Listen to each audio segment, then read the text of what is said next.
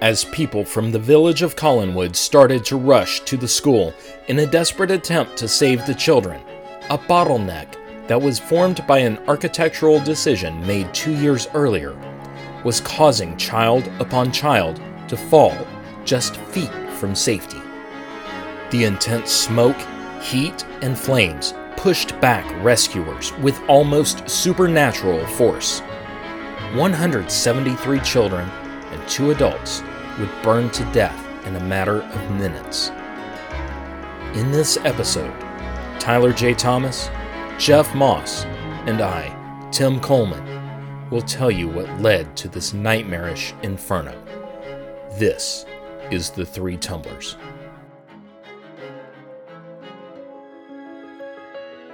This is part three of the Lakeview School fire. If you have not listened to parts one and two, please pause this episode, go back, and listen to them first.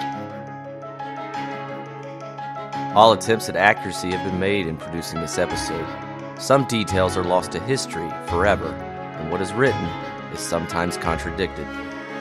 A list of source material will be provided in the show notes at our website, threetumblers.com. This episode contains depictions of children dying. While we have left out the more graphic details, we felt that some were necessary to tell the stories of the victims and the lessons that have been learned from this tragedy. Now, the Lakeview School Fire, Part 3 A Village on Fire.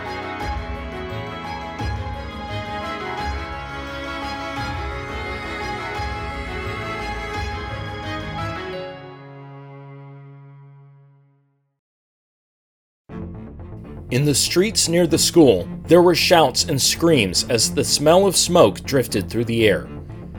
People literally dropped what they were doing as others rushed by, yelling at them that the school was burning. 24 year old John Leffel is near the school, and when he sees the smoke, he begins running as fast as he can to try and help save the children that were still trapped.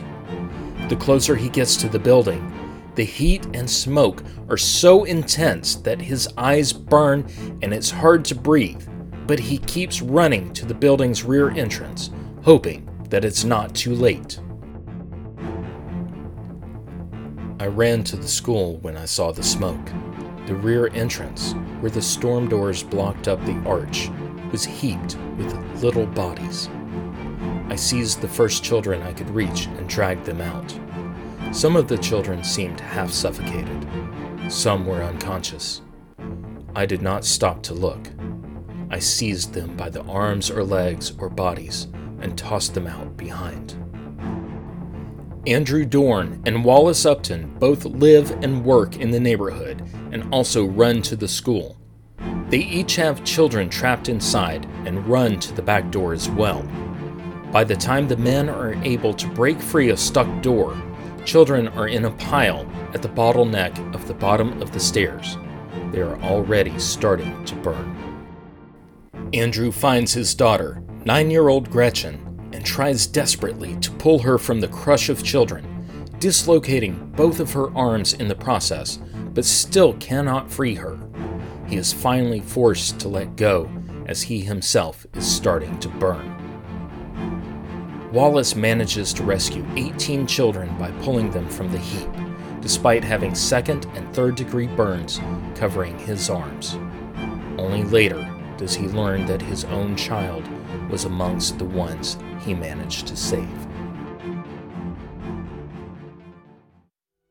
When it comes to children perishing in fires, I have a unique perspective to bring to this discussion.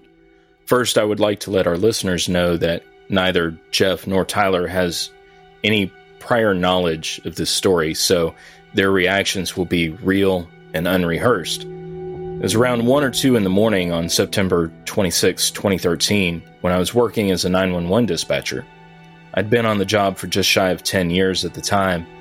Uh, the center that I worked for was small, and there were only two of us. My partner had only been working there for about a year and a half and had just recently gone from part time to full time and was assigned to work with me. He answered the 911 call before the first ring, just like I trained him, and within seconds of hearing his voice, I knew he had something that was not a normal call. Uh, just as I started to click in to his line to monitor and assist, a second 911 call rang in, so I answered it. Uh, quickly, it was apparent to me that my partner and I were talking with two different people on the scene of the same house fire. The woman on the end of my line kept screaming that her babies were inside the house and that it was on fire. I dispatched the fire departments and EMS within 40 seconds of my partner answering that first call. Uh, between my partner and I, and the information that we were getting, I knew that we had a two level house that was on fire and there were children trapped inside. At the same time, I was dispatching the call on the radio A North Carolina State Highway Patrol trooper Greg Gentoo, who was actually one of my instructors in the police academy, was on patrol in the area and he saw the light from the flames and the smoke. And so he decided to respond, especially once he heard my dispatch. Trooper Gentoo got there within less than 30 seconds and also determined that there were children trapped in the fire. And he tried everything that he could to get in. And I'd like to say something about Trooper Gentoo. He's a hell of a man. Uh, he's big, he is a force to be reckoned with, and he can run 10 miles and not run out of breath. I mean, he's just a, a force of, of a man. So when Trooper Gentoo was unable to get into the house to rescue the children who were trapped, uh, that told me something. It told me that things were really bad. You know, firefighters and fire apparatus checked in route just within minutes of me giving out the call. And I had also alerted the fire marshals uh, to respond as well that night. The house that burned was a two level ranch style house, and the basement had been converted into its own full living space. Uh, and there were two families sharing the same house. So one family lived upstairs, one lived downstairs. My partner had answered the call from the father of one family, and I had answered the call from the mother of the second family. And despite the brave efforts of Trooper Gentoo and responding firefighters and paramedics, an 11 year old boy and his six year old sister both died in the fire. They were upstairs in separate bedrooms. One had an open door, and the other had a closed door. Uh, the fire was later determined to have started in the living room upstairs, and it was accidental in nature. Hearing the screams of a mother, knowing that her children were inside of a burning house, is something that I will never, ever forget. And I can only imagine what it sounded like around the Lakeview School on the day of that fire, so many parents and people of the town witnessing that horror. What, normally, that when I was younger, I, I don't think that would have hit me like it did now.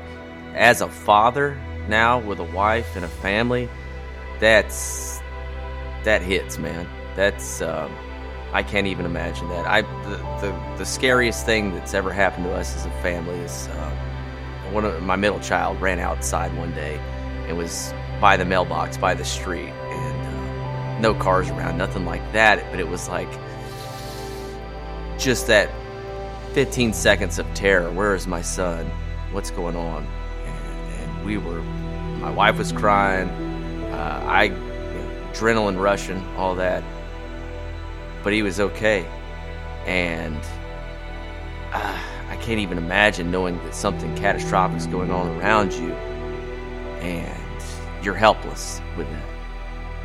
Yeah, God, I can't. I man, that's that's a that's a hard one, Tim. I think I appreciate you sharing that though. That man, that really sets it in. Yeah, that's uh, awful. Uh, just out of curiosity, uh, the 11 year old and her brother that died, um, was it smoke inhalation? Was it? Did, were they ever able to determine how they died? I I did talk with the fire marshal who investigated it, uh, but he is retired now, And he didn't have any of his files, um, so we couldn't really determine that. Uh, he couldn't remember, and, and neither could I. Uh, but most likely, in structure fires, when people die, it actually is from smoke inhalation and, you know, just the depletion of oxygen and asphyxiation. Yeah, I think I think most people agree that the I guess the two possible worst ways to go are burning to death or drowning. And uh, I just hope it was as quick and painless as possible.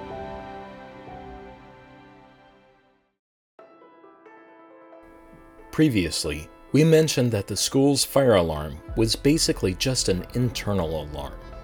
There were no connections to the outside, including the Collinwood Volunteer Fire Department. 11 year old Oscar Ponner was one of the fortunate ones to escape the school.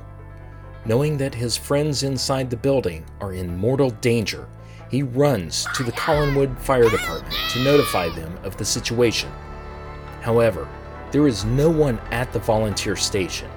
In fact, several of the members and horses used to pull the pumpers are miles away working on one of the village roads. To say that the Collinwood Volunteer Fire Department resources were inadequate at the time would be an understatement. The department was small, with only 20 volunteer members. Back then, just as it is today, volunteer firefighters had paying full time jobs and sometimes could not respond to fires. Also, the horses, which presumably were property of the village, were being used for road improvement. There are precious few details on how members of the fire department were initially notified. However, later testimony described news of the fire quickly spread through the residents of the town and people started rushing towards the school. The fire department's alarm, which alerted the volunteers to a fire, was rang at 9:45 a.m. Another full 20 minutes passed before firefighters arrived with their horse-drawn wagon-mounted pumpers. We could find very few details on the actual equipment that they had available, but based on equipment standards of the time, along with witness accounts, the gasoline powered pumps barely matched home pressure washers of today. Also, in their haste, they forgot to grab an axe from the station, a mistake that would prove to be deadly. Once on the scene, the fire hoses leaked wildly, and the ladders barely reached the second floor. Rescuers were within feet of the children, yet still completely out of reach. So I have a good friend from high school who's been a longtime volunteer firefighter. He's now the captain and fire marshal. So, you know, he's there all the time. This city only has a volunteer fire department. They're not truly volunteer. They get paid when there's a call. Um, but you are correct that they get dispatched from wherever they are. He carries a pager with him everywhere. If he gets a call and he's available, he goes. I have another friend who's a full time career firefighter, so it's a little bit different. He has worked in volunteer type of uh, agencies as well, but you know, I you know, you take anything that we do today and compare it to how they did it back then. Look at our trade. You know, somebody locksmithing in the 1800s wouldn't have any idea what to do today. Firefighting, you know, the equipment was extremely rudimentary, um, but it's all they had. You know, they weren't equipped to handle a huge school building you know, even probably with the biggest equipped departments and the most amount of people, it probably still wouldn't have really been able to do a lot. You know, the city that I live in had a volunteer department for the longest time. I think they went fully full time in about 2000. They're not, you know, a volunteer department. They they may or may not be fully trained. You know, the equipment's not usually the newest and best, and the response times are going to be a lot longer than a 24 7 staff station with fully trained, fully certified by the state firefighters with new vehicles, with constant education. You know, unfortunately, that's all they had. You know, Collinwood was not part of the city of Cleveland at that point, so it was a village with its own, having to sort of sustain itself, I guess. Yeah, and researching this episode, I figured out or found out that 65% of firefighters in the United States are still volunteers. So, granted, you know, they're a, a, whole heck of a lot better than what we just heard. So, I'm not trying to draw any parallels other than to say if, if you're listening to this, you've only lived in areas that had a fire department that was paid. Most of this country still relies on volunteer firefighters. There are just under 700,000 volunteer firefighters in the United States right now. And I grew up in Atlanta my whole life, but I spent practically every summer in Western North Carolina with my grandparents up around Murphy.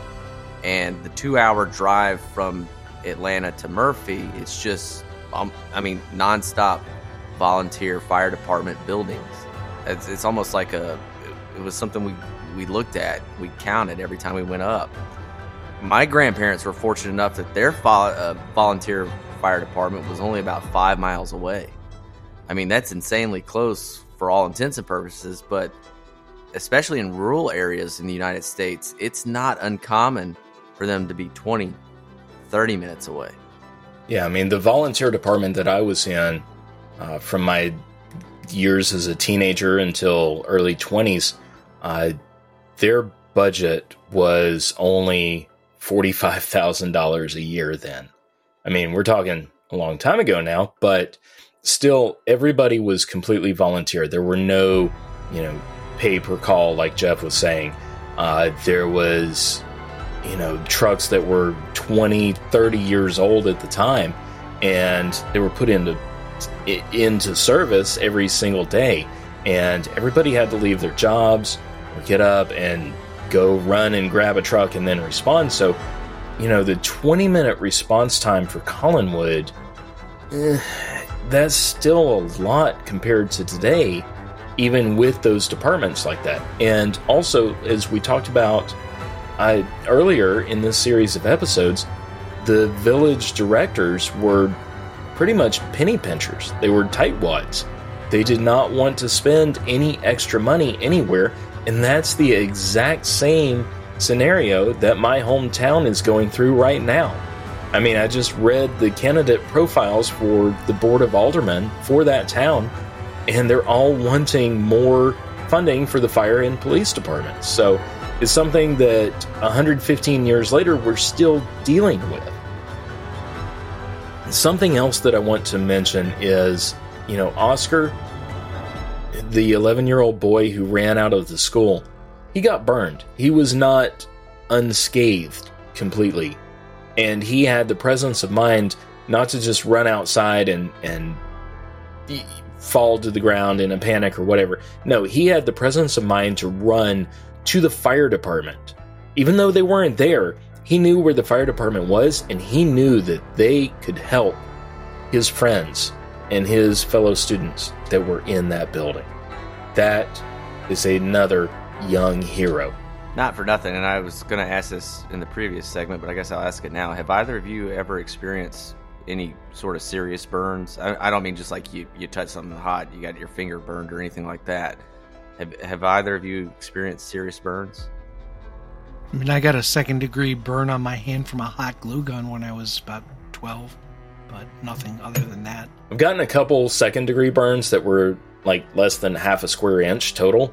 Um, so nothing major, but I've known people actually a well known, well experienced firefighting instructor was on a training fire and his hands had diesel fuel on them and got ignited and he got second and third degree burns on his hands. Um, but personally, no, other than burning the end of my finger off with an electric cigarette lighter out of an old car one time and backing up too close to the propane infrared heater in our house. Well, you say that. That reminds me the guy at work, Scotty. Uh, I had that same experience that you just described. He did as well. I, I guess it's a rite of passage for some children.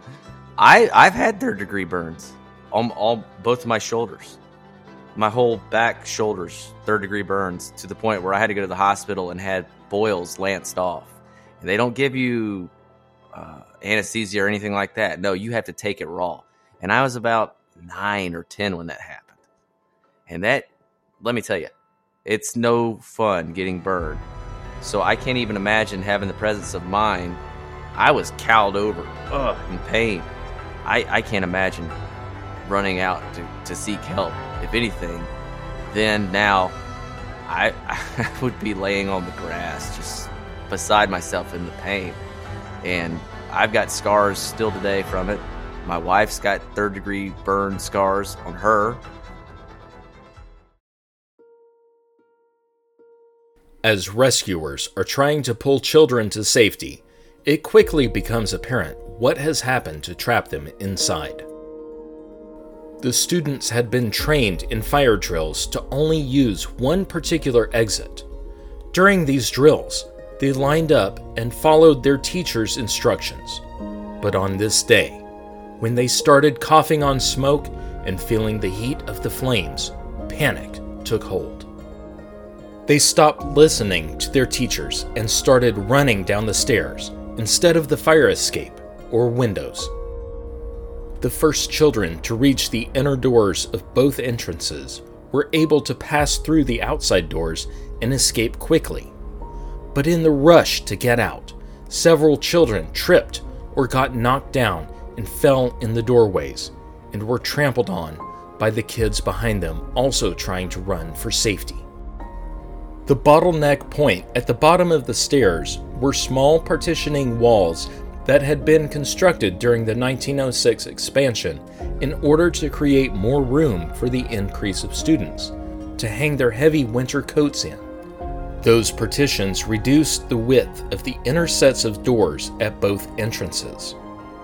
According to testimony and drawings of the time, the partitions were about two feet wide, but they were directly in front of the bottom step the inner doorways were comprised of two doors that were both only about 28 inches wide. That's 8 inches narrower than the typical front door on any house in the United States today. So, two things here. Uh, kids are wildly uncoordinated. I know that as a father now of three. Uh, literally, as we were about to record this, and I'm writing my own commentary, we heard a loud thud upstairs, and my wife and I waited to hear if it was going to be one of those crying falls or a no big deal fall. Kids trip and fall all the time.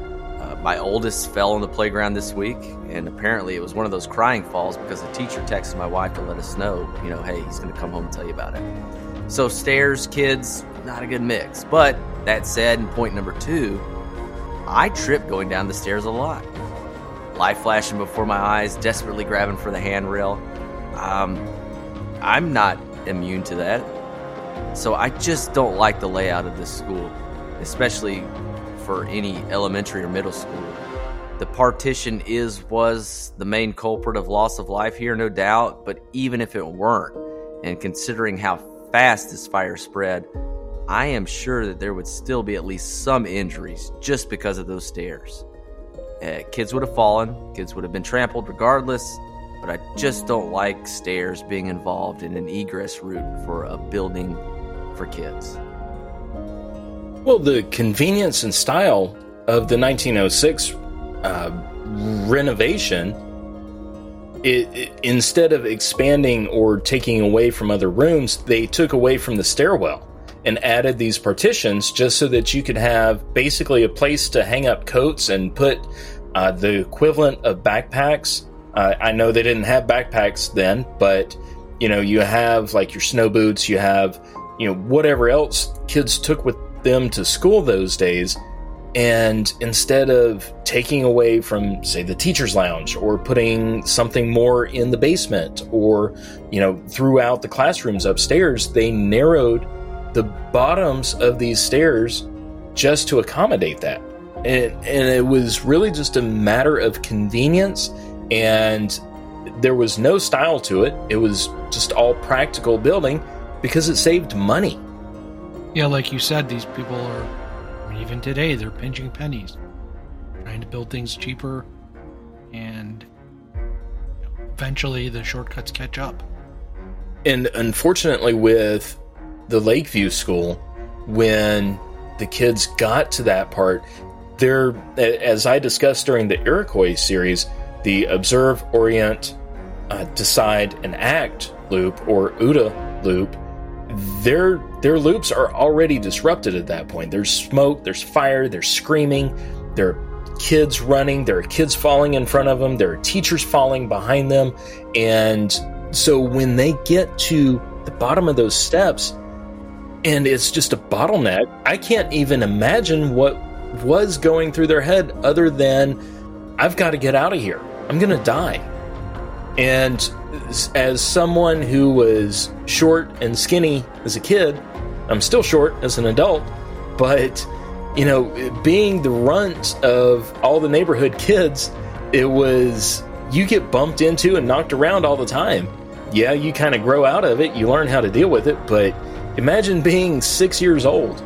You know, my boss's grandkids are four and six years old and they come to the shop all the time and i look and i'm like geez they they are just so small.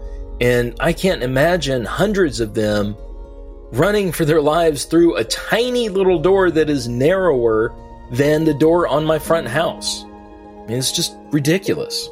Yeah and even in the best of circumstances trust me even in the best of circumstances kids don't listen or uh, they can't have any sort of direction so we, yeah, we know that there were teachers there, and, and they saved, especially on the first floor, uh, a lot of students before the fire got too overwhelming in that one particular area. But uh, adults panic, but we have maturity, we have wisdom, we have experience, not necessarily in fires, but just dealing with adverse situations. And these kids have none of that. They've only been alive long enough to learn to walk, learn to read at that. So this is just, it's not good. And furthermore, like we were talking about last time, is that they're only trained to go one way out of the fire. And I think we're going to talk about that a little bit more. But even even younger kids, I've noticed that, and Tyler, you being a father, you can tell me uh, better but I've noticed that with younger kids, if you get them in a routine to follow one way, they will always follow that one way. So that's what they were doing on the day of this fire. They were trying to follow the one way that they have been taught. Yep, you're exactly right because the best parenting lesson I ever got is get your kids on a routine. And when you disrupt the routine, they don't like it. You got to go to bed every night at nine o'clock. You stay up past ten thirty they're waking up or they're expecting it the next night. The fact that there's only one way out, you know, we've learned from that. Now we've got multiple routes out when we were in school, Jeff and I. But you've got to get them on a routine. And then when you disrupt that routine, they don't know how to function because they're only used to one thing. Now, us as adults, we meet adversity, we can, you know, compensate, we can adjust to it. But you know, we're 36, 37 years old. We've got all that years of, of experience and wisdom. Uh, they don't. They don't know how to adjust to this. And I, frankly, at 36, if I'm in a fire like this, I don't know if I could adjust to it. With the most intense flames at the front main entrance to the building and the bottleneck at the rear doors, there was yet another obstacle preventing escape. On the top of the right side door was a chain pull bolt. Basically, this is a spring loaded bolt mounted to the top of the door that, when engaged, locks a steel bolt into a strike or hole in the door frame. To release the bolt, you pull a short chain attached to the bottom of the device and it retracts the bolt, allowing the door to open. Mr. Fritz Hirter the school's janitor and custodian, in a heroic effort, makes his way to that door and releases the chain pull bolt, allowing some children a chance at escape and rescue. A telegraph message was sent to Cleveland saying, quote, Send help. Collinwood School is burning. Cleveland Fire Chief Wallace receives the message and immediately dispatches Engine Company 30, as well as a truck company, to the school under the command of Battalion Chief Fallon. Their first equipment to arrive on the scene was an engine, a hose cart, and an auxiliary truck. Although the Collinwood Fire Department members forgot to grab their axe from the station, as well as their ladders being too short, Cleveland firefighters had axes and taller ladders, though the fire had progressed so quickly they were all but useless. The second floor is burned so badly it collapses down into the first floor, and then both fall to the basement in a bed of scorching flames and embers. Some of the Cleveland firefighters set up the ladders that could reach the third floor of the Lakeview School and actually managed to save several children.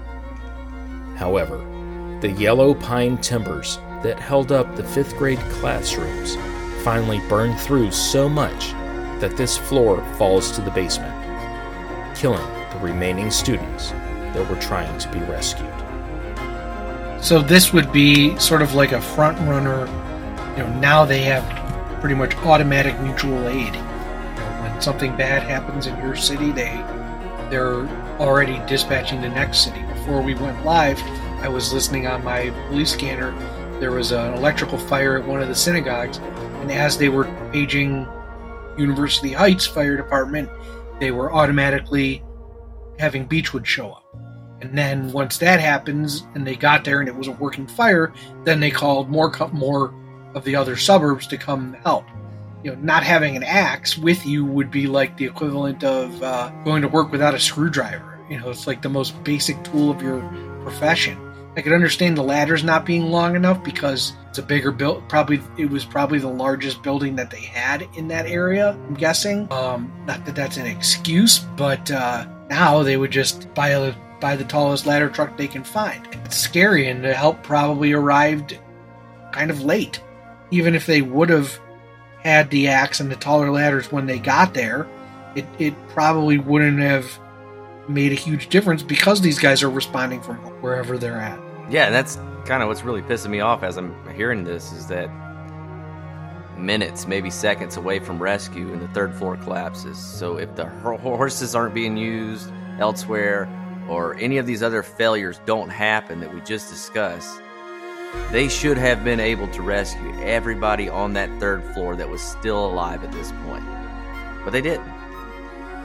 Which is why I think that the woman who managed to go to the telegraph office and send the message to Cleveland for their fire department, she was another, yet another hero out of this whole story. I mean, this whole thing with the third floor that combines two of my greatest fears in life.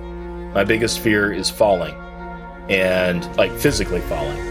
And second biggest fear is getting trapped in a fire and being burned to death. Even though I've been in fires before with protective gear and oxygen, I would not want to be in a fire without it.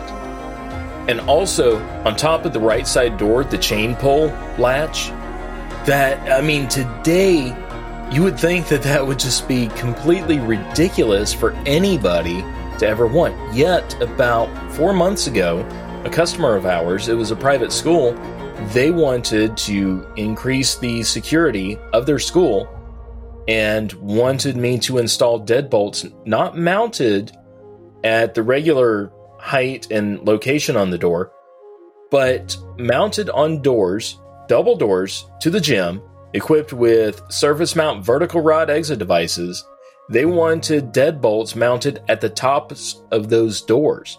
And I looked at the maintenance man and I said, You cannot do that. And I said, Even if you get the fire marshal to approve it, I will not install it. You can find another locksmith to do that.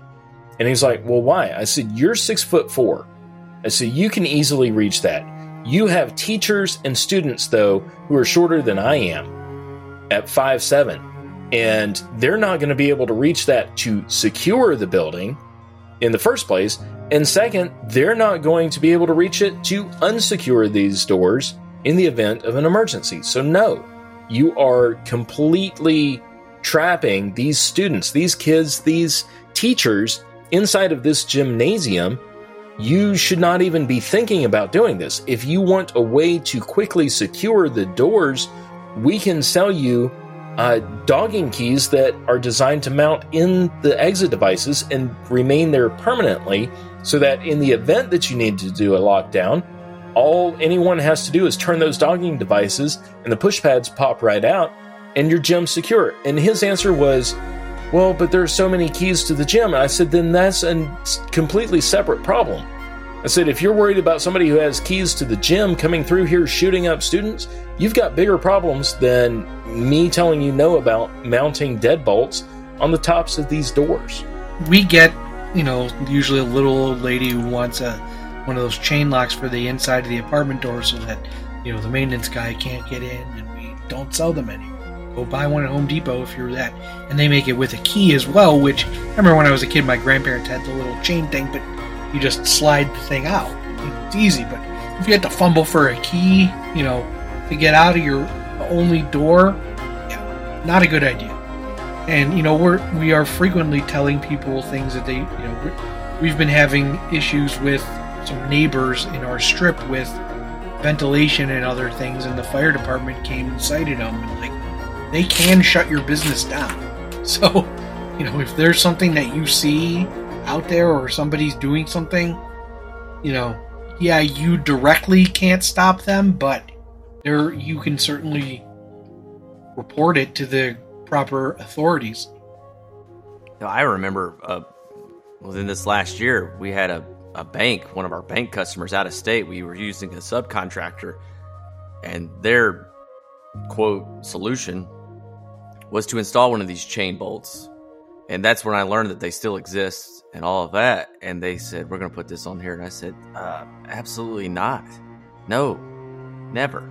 We'll, we'll find something else, or they're just going to have to deal with the circumstances. But uh, I mean, if, if you've never, if you're listening, you've never heard of a chain bolt, basically what it is is if you can imagine links and links of chain, not like a, you know. The one I'm thinking of is just like, uh, you know, mounting the inside of the door with like four screws made by like National Hardware. They're brass. Right, and they have uh, like a key ring. That's what's pulling it down. So number one, that doesn't meet ADA. But number two, you've got to be tall enough to grab it and pull down.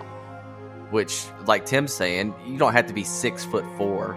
You don't even have to be five foot four. But if you're three feet four as a child, you can't get that. I mean, we couldn't find the measurements on this door. I looked, and and I think you looked, Tyler, as well. So we don't know how tall these doors were, but you think if they're a, a you know 83 inch door, that's still kind of a reach for somebody who's my height.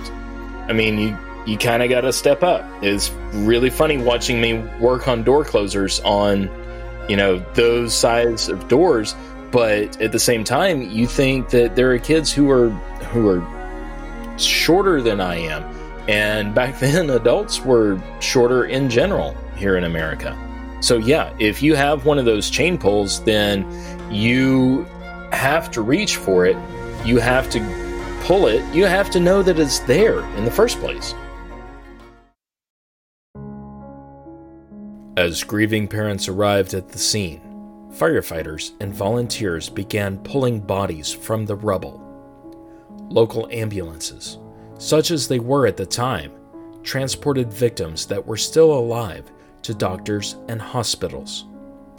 A makeshift morgue was set up in a railroad shop and held 162 bodies within the first five hours.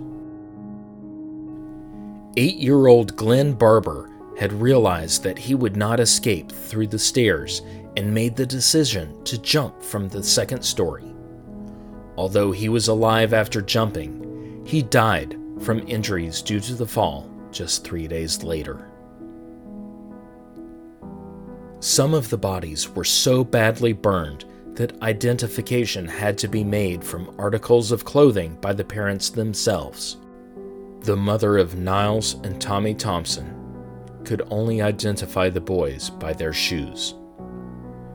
One account shared that a little girl was identified by her parents only after the family dog laid down and curled up beside her body. 21 bodies were burned beyond recognition, and were never identified.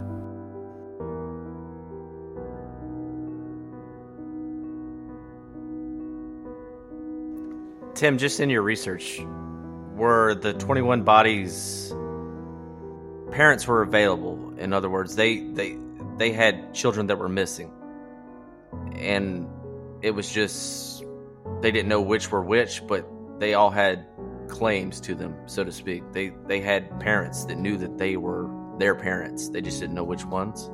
Yeah, the 21 unidentified bodies were just burned and mangled so badly from the fire and whatever rescue efforts may have taken place that there was just no visual recognition. Like clothes were burned completely off, hair was burned. Uh, about the only thing that they might have been able to determine would be gender. Um, I mean, it, when bodies get burned, they go through just this complete change. Uh, you see posturing, the the skin and hair is gone in a lot of places, and muscles contract. Bones actually tend to snap sometimes, and so what you see just is not anything that you could recognize. Today we have dental records, we have DNA testing, so we are much further along today in being able to identify the deceased from incidents like this. But back then, it was visual recognition pieces of clothing, hair. You know, did a mother braid her daughter's hair in a certain way? Did, you know, Tommy and Niles Thompson, their mother recognized their bodies by the shoes that were left on. That was it. That, um, yeah, that that hits close to home because, um, God forbid, if if that were to ever happen to our family, uh, my wife takes exceptional pride with how she dresses them and their shoes, and she knows exactly what their shoes are, and she gets upset when they get them dirty. But um, that is, God, that is very sad because my wife she could identify by that. That so that God, that's mm.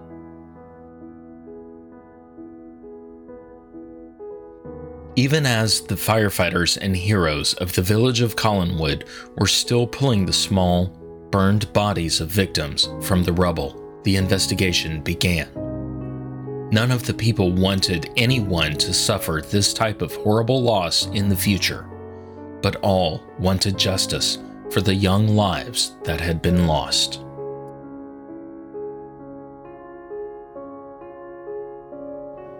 Next time on The Three Tumblers. It's got to be the pipes, the steam pipes. That fire, once started in the basement, could go floor to floor to floor. Perfect storm of bad construction, Executive producer is Tyler J. Thomas. Technical producer is Jeff Moss. Writer and editor is Tim Coleman. Find this episode and others, along with source material at threetumblers.com.